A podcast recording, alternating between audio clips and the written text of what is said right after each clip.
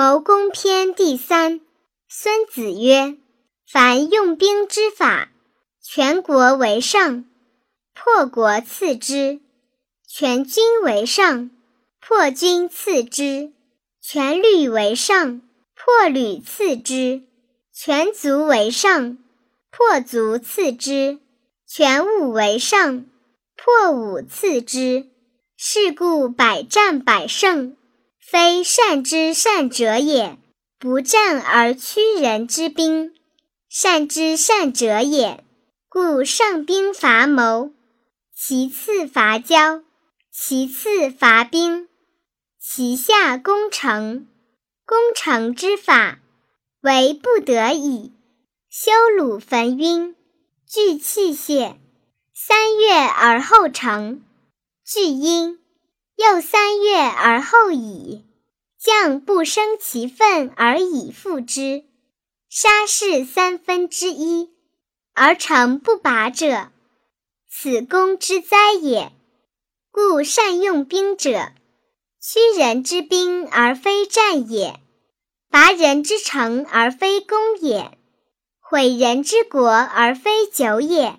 必以权争于天下，故兵不顿而利可全。此谋攻之法也，故用兵之法，实则为之，武则攻之，备则分之，敌则能战之，少则能逃之，不弱则能避之。故小敌之坚，大敌之情也。夫将者，国之福也。辅周则国必强。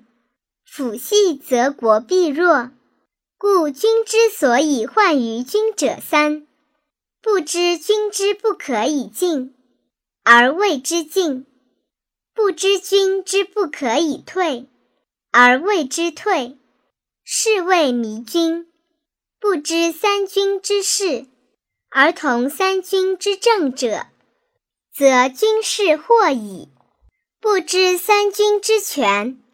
而同三军之任，则军事已矣。三军既惑且疑，则诸侯之难至矣。是谓乱军引胜。故知胜有五：知可以战与不可以战者胜；识众寡之用者胜；上下同欲者胜；以愚待不愚者胜。将能而君不欲者胜，此五者，知胜之道也。故曰：知彼知己者，百战不殆；不知彼而知己，一胜一负；不知彼，不知己，每战必殆。